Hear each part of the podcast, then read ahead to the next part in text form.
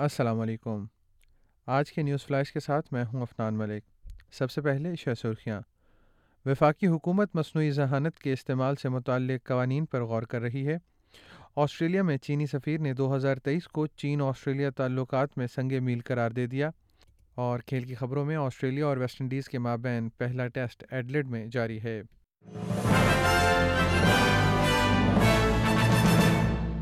اور اب خبریں تفصیل کے ساتھ۔ آسٹریلیا میں چین کے سفیر نے ایک غیر معمولی پریس کانفرنس میں دو ہزار تیئیس کو چین آسٹریلیا تعلقات میں مثبت ترقی کا سال قرار دیا ہے۔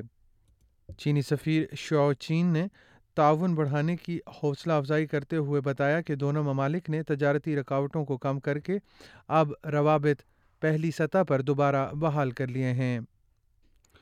صنعت اور سائنس کے وزیر ایڈ ہیوزک کا کہنا ہے کہ وفاقی حکومت مصنوعی ذہانت کے استعمال سے متعلق قوانین پر غور کر رہی ہے تاکہ ٹیکنالوجی کی تیزی سے ترقی کے ساتھ ساتھ اسے محفوظ بھی بنایا جا سکے۔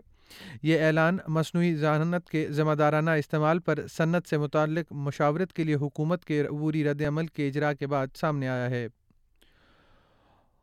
آسٹریلیا ڈے کی تاریخ کے بارے میں بحث جاری ہے کیونکہ ملک بھر کی مختلف مقامی کونسلز قومی جشن کی تاریخ کو تبدیل کرنے کی کوشش کر رہی ہیں۔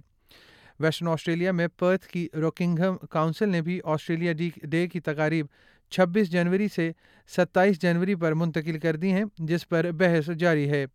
بہت سے مقامی یعنی انڈیجنس باشندے اس دن کو قتل عام، موت اور زمین اور ثقافت کے نقصان کا دن قرار دیتے ہیں۔ ٹیلی کمیونیکیشن کمپنی میڈون کو نجی معلومات کو محفوظ رکھنے میں ناکامی پر جرمانہ عائد کر دیا گیا ہے۔ یاد رہے کہ آسٹریلین باشندوں کو جالسازی کے واقعات میں ہزاروں ڈالرز کا نقصان ہوا ہے۔ Australian communications and media authority نے انکشاف کیا ہے کہ واچ ٹاک کو معلوم ہوا ہے کہ کمپنی نے کسٹمر آئی ڈی کے قوانین پر عمل درآمد نہیں کیا، جس پر میڈیون پر دو لاکھ ساٹھ ہزار ڈالرز کا جرمانہ عائد کیا گیا ہے۔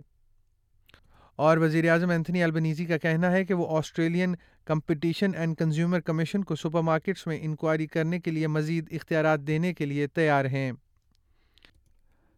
سڈنی کے ایلیان اسٹیڈیم میں کنسرٹس کی سالانہ حد کو چار سے بڑھا کر بیس کر دیا جائے گا جس سے ہر سال ریاست کی معیشت میں مزید ایک سو بیس ملین ڈالر کا اضافہ ہوگا۔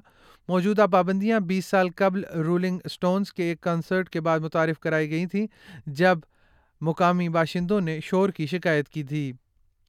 اور پاکستان کی خبروں میں پاکستان نے ایران کی جانب سے اپنی فضائی حدود کی بلا اشتعال خلاف ورزی اور پاکستانی حدود کے اندر حملے کی شدید مذمت کی ہے۔ بی بی سی کے مطابق پاکستان کے دفتر خارجہ نے ایک بیان جاری کیا ہے، جس میں کہا گیا ہے کہ حملے کے نتیجے میں دو معصوم بچے مارے گئے ہیں اور تین لڑکیاں زخمی ہوئی ہیں۔ دوسری جانب پاکستان میں سابق وزیر داخلہ شیخ رشید احمد کو نو مئی کے مقدمے میں راولپنڈی پولیس نے گرفتار کر لیا ہے۔ شیخ رشید احمد کی ضمانت خارج ہونے پر پولیس نے کمرہ عدالت سے گرفتار کیا۔ اور کھیل کی خبروں میں، کرکٹ میں، ایڈلڈ میں کھیلے جانے والے پہلے ٹیسٹ میں آسٹریلیا نے ویسٹ انڈیز کے خلاف ٹاس جیت کر فیلڈنگ کا فیصلہ کیا ہے۔ اس کے ساتھ ہی آج کا نیوز فلیش ختم ہوا۔